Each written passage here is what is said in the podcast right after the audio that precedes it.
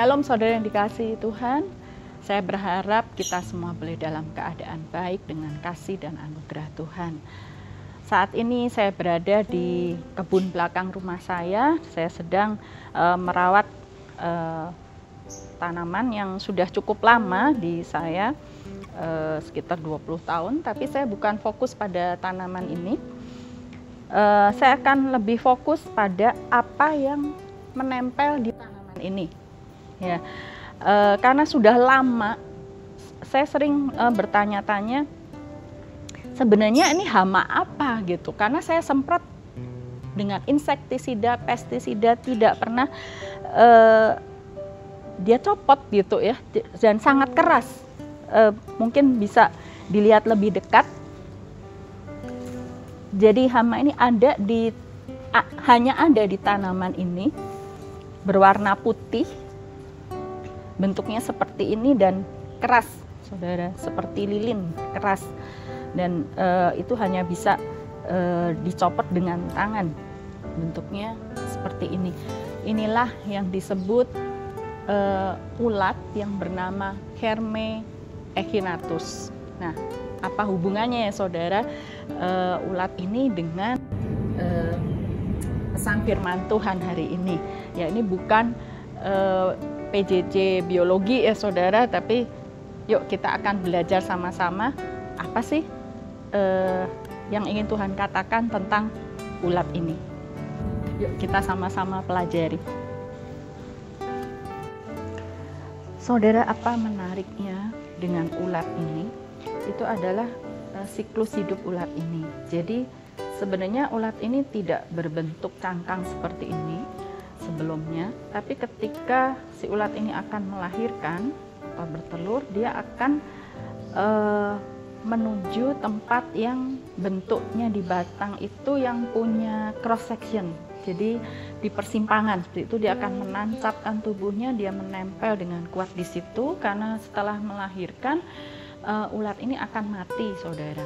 Nah, ketika dia sudah menancapkan tubuhnya, dia akan menghancurkan tubuhnya untuk dimakan anak-anaknya sehingga berubah warnanya menjadi merah darah yang uh, scarlet warna merah merah terang saudara merah darah. Nah itu hanya makan waktu tiga hari seperti itu. Setelah itu dia akan berubah bentuk mengeraskan bagian luarnya berbentuk seperti cangkang seperti ini jadi bagian dalamnya tadi biasanya akan uh, ada masih biasanya masih ada warna merahnya kemudian luarnya akan berbentuk cangkang yang sangat keras itu sebabnya uh, ketika saya kasih pestisida, insektisida, nggak ngaruh saudara dia tetap menempel dengan kuat. Ini sebagai perlindungan buat anak-anaknya. Nah, apa sih menariknya ini uh, ulat ini? Ternyata ulat ini dicatat di uh, Alkitab kita. Kita buka Mazmur 22 ayat yang ketujuh Uh, setelah saya baca ini, saudara, saya begitu uh, tercengang-cengang dengan apa yang Alkitab tulis di sini. Saya kutip ini dari uh, khotbahnya Pastor Robbie Sonderegger. Suatu saat saya uh, dalam satu kesempatan saya mendengar uh, sharing firman beliau tentang uh, ulat ini dan beliau menerangkan begitu gamblang. Saya ingin sharing ke saudara saat ini itu di Mazmur 22 ayat 7 di mana uh, perikop Mazmur 22 ini adalah menceritakan uh, penderitaan Tuhan Yesus ketika uh, disalibkan. Nah, ayat tujuhnya, tetapi aku ini ulat dan bukan orang. Celah bagi manusia dihina oleh orang banyak. Kata ulat di situ diambil dari bahasa Ibrani. Kalau ulat itu sebenarnya bahasa Ibrani-nya adalah rima. Tapi ternyata di ayat ini kata Ibrani untuk kata ulat ini bukan rima, tapi tolaat. Tolaat itu adalah jenis ulat yang sering uh, disebut juga scarlet worm. Scarlet itu warna merah terang, merah darah yang kalau kita kenal dalam bahasa Indonesia di Alkitab kita kermisi. Ya. Jadi ulat inilah setelah diselidiki uh, ternyata uh, warna merah itu warna yang sering dipakai, warna kermisi ini sering dipakai untuk uh, zaman dulu itu untuk tirai atau tali sebagai pertanda ketika Rahab itu menggantungkan tali merah supaya selamat. Ya, saudara nanti bisa baca kisah Rahab itu di Yosua 2 ayat 18. Nah, ketika ada lambang tali merah di jendela rumah Rahab, berarti seluruh rumah itu diselamatkan. Nah, warna merah itu, warna kermisi itu diambil dari ulat ini ketika e, masa tiga hari itu saudara. Jadi kalau sudah lebih tiga hari itu tidak bisa diambil lagi karena mengeras berbentuk cangkang. Jadi hanya punya waktu tiga hari untuk mengambil e, warna kermisi dari ulat ini, dicelupkan ke air hangat dan e, akan dipakai sebagai pewarna untuk menjadi pewarna kain warna merah kermisi. Jadi uh, apa yang ditulis di Alkitab ini luar biasa, saudara. Ketika saya mempersiapkan ini berkali-kali, hati saya sangat terenyuh, begitu luar biasanya. Alkitab ini kitab Mazmur itu kan ditulis pada uh, masa Raja Daud. Jauh sebelum uh, Tuhan Yesus lahir dan bahkan jauh sebelum uh, penyalipan Tuhan Yesus. Tapi pemilihan setiap kata di sini sangat tepat dan menggambarkan dan punya makna yang dalam. Saya nggak pernah kepikir kenapa ayat itu mengambil ulat bukan jenis uh, binatang yang lain. Ternyata ulat itu dengan kisah hidupnya tadi, dengan uh, siklus hidupnya itu luar biasa itu menggambarkan pengorbanan Yesus di atas kayu salib. Ya, makanya uh, ayat 7 ini dikatakan tetapi aku ini ulat dan bukan orang. Di situ menggambarkan betapa rusaknya wajah Tuhan Yesus uh, sampai berwarna merah darah seperti ketika ulat tadi ketika induk ulat tadi menghancurkan dirinya untuk anak-anaknya uh, sudah tidak dikenali seperti manusia. Jadi di situ ada redemption, ada pertukaran. Dia mati untuk kita supaya kita hidup, supaya kita memperoleh hidup. Seperti induk ulat tadi mati untuk anak-anaknya. Ya. Uh, betapa hancurnya wajah Tuhan Yesus itu mungkin susah kita bayangkan ya saudara mungkin lebih daripada apa yang sering kita lihat di uh, film Passion ya nah kita uh, lihat juga di Yesaya 52 ayat 14 Yesaya 52 ayat 14 seperti banyak orang akan tertegun melihat dia begitu buruk rupanya bukan seperti manusia lagi dan tampaknya bukan seperti anak manusia lagi.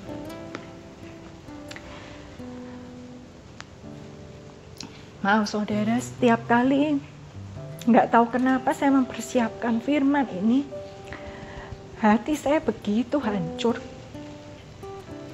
Seringkali kita nggak menghargai pengorbanan Tuhan Yesus di atas kayu salib hancur saudara. Bukan hanya apa yang digambarkan seperti di film-film, tapi dikatakan di Yesaya 52 ayat 14 tidak dikenali lagi seperti manusia. Jadi betapa hancurnya wajah Tuhan Yesus. Betapa hancurnya tubuh Tuhan Yesus saat itu. untuk menggantikan saudara dan saya. Jadi ketika kita menerima perjamuan kudus, kita makan tubuh Kristus, kita meminum darahnya. Di situ ada pertukaran yang terjadi, saudara. Di situ ada satu sacrifice di mana Tuhan Yesus ambil segala kehinaan saudara Tuhan Yesus ambil segala rasa malu saudara. Kalau hari-hari ini saya nggak tahu keadaan saudara sekalian, mungkin hari-hari ini ada dari saudara yang berada di persimpangan jalan. Aku mau ikut Tuhan atau tinggalkan Tuhan. Aku sangat kecewa dengan hidupku. Atau mungkin Aku tenggelam dalam dosaku dan aku begitu merasa tidak layak. Aku merasa malu. Tapi di dalam Mazmur 22 ayat yang ke-6 Mazmur 22 ayat yang ke-6 dikatakan kepadamu mereka berseru-seru dan mereka terluput kepadamu mereka percaya dan mereka tidak mendapat malu. Jadi saudara, saudara bisa bayangkan rasa malu yang harusnya kita punya karena dosa-dosa kita yang begitu banyak. Itu Tuhan Yesus ambil. Tuhan Yesus gantikan ketika kita percaya kepadanya. Tuhan Yesus datang untuk orang-orang berdosa. Bahkan kalau saudara baca kisah Rahab di Yosua 2 ayat 18 tadi. Rahab itu siapa saudara? Rahab itu adalah perempuan Sunda dan dari keturunannya Boas, kemudian Raja Daud dan akhirnya itulah garis keturunan Tuhan Yesus dilahirkan. Kenapa Tuhan Yesus memilih garis keturunan dari seorang wanita Sunda. Dari garis keturunan Rahab. Di sini Tuhan Yesus ingin mengambil rasa malu saudara, rasa kehinaan saudara. Diambil itu semua dan terjadi pertukaran, redemption. Oke, mari saudara. Saya nggak tahu keadaan Bapak, Ibu, saudara sekalian hari-hari ini. Tapi percayalah, ketika saudara datang kepada Dia, tangannya terbuka untuk saudara. Ada pertukaran di atas kayu salib yang Tuhan Yesus sudah lakukan.